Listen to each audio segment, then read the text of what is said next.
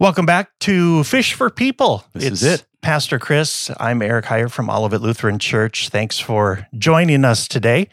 Um, we've got some youth that are on some trips. We have our senior high youth, which uh, they'll be coming back tomorrow, but then later on this week, the the middle school youth Yep. is uh, is going on a trip as well, and that got us to talking about some of the amazing things that happen when you're on these youth trips or or just traveling outside the walls of the church and doing It's- doing things. unlike anything else, you know. It is. So yeah, our youth staff will need a very good rest after this week Yes. at ten days on youth trips, and it's busy and it's wonderful and tiring, and but there there really is something when when you go with a group of from from your community and you Mhm. travel together, and it is really this communal living for however long you're gone. Right. there's a remarkable thing that happens. Uh, well, many actually. You know, you got to figure out how to live together. Uh huh. You know, um, how to how to travel together. I uh, uh, only half jokingly supplied each van um, with Dr. Scholl's foot odor spray. It's good stuff. It, uh, it joking, but an absolute necessity when you're traveling together in the summertime. Yep. Um, so yeah, you figure out how to live together. You figure out how to travel together and and and do all of these things. Um, and in the midst of that, you're having fun. You're enjoying some things. You might be challenged a little bit in different ways. Mhm. Um, there's something transformational that happens inside you because when when we are drawn closer to each other in this uh, travel kind of experience and you you have a focus on God's love for us you're drawn closer to God Mm. I, I don't know if I can explain it. I'm sure psychology has thoughts about that, but I know it's true that we are drawn closer together. Um, you know, the the challenges these guys have have done. Um, I heard about the roller coaster they went on last night. Right. Um, yeah, sounds like um, quite an experience. it was pr- pretty intense from what I what I heard. I I heard that even the word Hades was in the title, the name of the roller coaster. I'm like, oh, that's a great idea. Let's do it twice, right? right. Um, uh, they went kayaking on Lake Superior at night. at night in the dark right. with you know these the colored lights on the. I mean, it was it was pretty neat. I mean, there's a, a a bonding kind of experience that, and I know so many people were out of their comfort zone, but they did it together, hmm and that's an amazing thing that can happen to us. We're sent from a community of faith. We go out to not just have some fun. Hopefully, that's a big part of it. Yep. Um, but learn a little bit about ourselves, about the world, and about God. And it happens in a way that doesn't normally happen in the everyday, right? In in your normal experience of life and at home and and and day to day church stuff. Um, there's something remarkable that that occurs when you're able to do that. One of the things that I remember uh, growing up, uh, I know you've been a part of it many times, uh, and, and it's coming up next summer.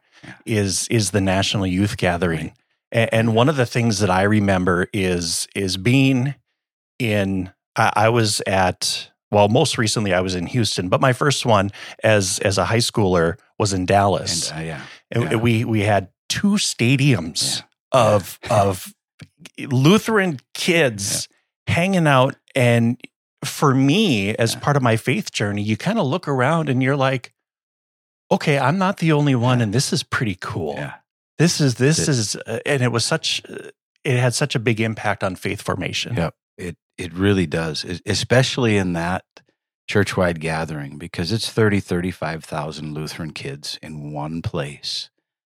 And and you hear that literally hundreds of times.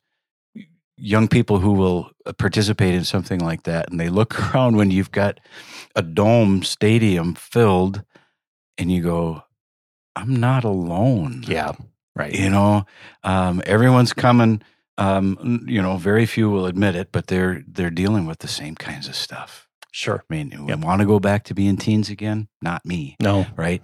Um, but but in that place, you go, everyone's got this stuff going on, and yet we're we're addressing that and somehow, and we're praising God at the same time, and and it's remarkable.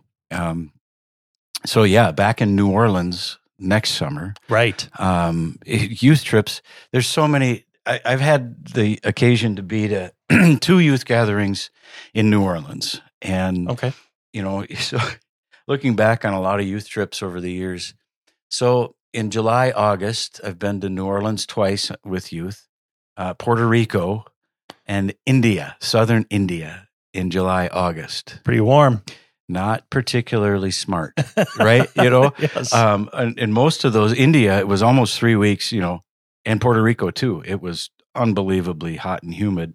My, my hair literally never dried oh for yeah. almost three weeks. Yep. You're just soaking wet and and uh, um, would you want to do something like that for vacation? No, um, but when you when you're there for the purposes, right? Some of them were service trips, some of them were Right. other learning opportunities, and um, you go you you kind of transcend um, the elements for the purpose uh, of your trip. Oh, I see what you're saying. Yeah. Yeah. You know, you get that's a you know the the weather in those cases is a challenge in itself. And so you're trying to live together, travel together, work together, all of those things. And then you've got this oppressive heat and humidity. In Puerto Rico, uh, especially, I mean, we were sleeping on the concrete floors in in the upstairs of a, of a church. Right. You're you're you're not at the Hilton. No air conditioning. Yeah. You know, it was, and, and so, but you're all in it together. And so you go to, you know, and here's a here's a really interesting thing that happens on the the churchwide gatherings. You get thirty some thousand Lutheran kids. You have these big gatherings, worship. There's lots of learning opportunities. There's um, a lot of uh, fun. I mean, there's a dance every night. You Mhm. know, it's like it's really cool. Um, tons of learning, tons of small group time, and and then for the three full days of the gathering, one of them you're going to have a full day of work your fingers bloody, um, in some cases literally, Right. service projects throughout the city. And, you know, some years ago in Detroit, it was the same thing. But in New Orleans, it, it was really poignant because um, the last two times it was held in New Orleans was 2009 and 2012. So 2009, they're still recovering from Katrina and, and other hurricanes that had ravaged the area. In fact, I just talked to people from Cajun country and they said, yeah, it was years. And, Mhm. and there's still things now that aren't the same. So here you've got at least 10,000 kids a day in their orange t shirts or whatever it is, um, going out and doing dirty, lousy, horrible jobs throughout the city. In Christ's name, in love, right? And so 2012, the, the residents of New Orleans would recognize the group. They remembered They remembered all those youth in those orange t-shirts. from just three years before. They were here um, and going out to serve in their homes and in their neighborhoods. And they would drive by, roll down their windows, and let you know that you were appreciated. Hmm. When we're in Detroit, we're in the gathering kind of staging area. You know, Detroit's got tons of problems. Yeah. You know, still does. And here you've got 10,000 kids in these different colored, brightly colored shirts, right? And the local paper um, put a picture of it and said it looked like a Skittles factory exploded, which I thought, yeah, it was kind of cool. But there again, it was these, you- you're going out into, in some places you wouldn't want to go after dark. So we weren't unsafe right. Yeah. you don't want to stay there after dark. You know that that there could be some difficulties, but you go out and and carry your love in a very active way. And I I kind of think that experiences on a youth trip that can encapsulate a big part of it. That love is a verb.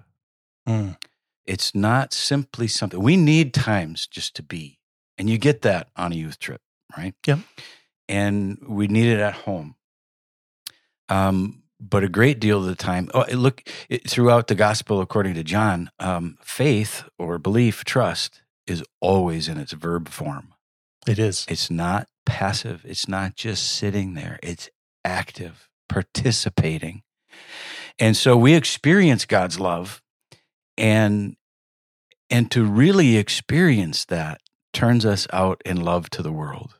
And that's the full experience of love. That's one of the main things I think that you'll experience on a youth trip mm. because you're out of your regular element. You've got all these other challenges, you've got other tremendous opportunities, and you're figuring out how to live love. And then that becomes the challenge when you come home. Right. Yep, because you you come back and you you've got all that enthusiasm and, and everything that you've taken in, and, and, then and then what do you do? Yeah, what do you do? Because it's it's it's not the same yet. We are called to continue with that. Yep. So so regularly, you're you're at the end of a youth trip and you're tired and you're worn out and you're just full and it's wonderful. You're on the top of the mountain, mm. and you know even even for every one of us you go on a vacation or something like that and you come and you're rested and you you know hopefully um and and you'll be rejuvenated when when you get back home and you go back to work and all those but then life hits. Right. As it always does and probably always should. It's the way it is. And you're going okay um what i experienced on this um isn't the experience of my regular everyday life and so the the the real challenge can be an obstacle, but it's also an opportunity is to say, okay, what was it about that experience that that had me in that place where I was living love actively and receiving it and sharing it and living it out. And and why is it difficult? And and so that's the trick. You come back home uh, and you go, well, the everyday of church, it doesn't seem like this. Why can't it be every day? And I'm like, you know, ask our youth leaders when they come home. They'll tell you exactly why it can't be every day. you're, you're, beat. You're exhausted. Yep. You can't. You can't do it. Eh, the other stuff of life has to happen, and so you're in a place where you think, okay, I I want to experience that um, it's more than a feeling. It's it's it's a place of being. Um, and what was it about that trip that I can translate into my everyday routine, maybe, to help me in that love relationship with God and with God's world and God's kids? And and that's the challenge. And those these kids that are coming back tomorrow and the ones that'll go this weekend, they'll experience that when they come home. And I think our job as the church um, um, is to be together with that and help each other. You know, um, the most difficult times to live your faith, I think, are in the regular, ordinary, boring parts of life. Exactly. You know, when things are great, it's easier to be grateful. Mm-hmm. When things are difficult, it's easier to, I think, to cry to God and say, either, Lord, I'm angry with you, I don't understand, or uh, help me, please. It's in the regular stuff. And there's here's what I think about about a trip that takes us away. It gives us that opportunity and model to be actively engaged in our faith on a daily basis. Now, it's not going to look the same as a full day schedule on a trip. Right. We've got other stuff. We've got responsibilities. We've got work. We've got school. We've got family. We've got everything. But what about some kind of intentional connection, action that keeps me in that place where love is still a verb?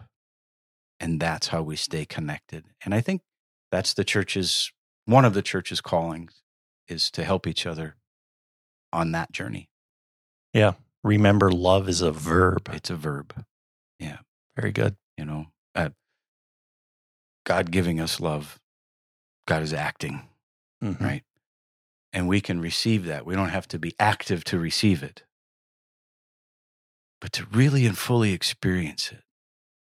There are practices, there are important things that we can be about to participate in that love. and it's so much more fulfilling. I'm excited to hear what happens when they come back. Me too. I'm excited for those stories, and then I'm excited to see how it has changed them. Yeah. and and uh, and what becomes of it because it is life changing. Big time. It Big is. time. For parents who are going to have those kids come back, just bring a plastic garbage bag, throw their stuff in there, just put it on top of the roof of your vehicle you're driving and home. drive, and then just throw it right in the wash. Yep. Best idea. advice ever. Very good idea. Thanks for joining us for our podcast called Fish for People. If you uh, liked what you saw and what you heard, please uh, like it and subscribe and send it on to others. And uh, we'll have another podcast in a couple of weeks. Got some ideas. Thank you. All right. Thanks. Take care. God bless.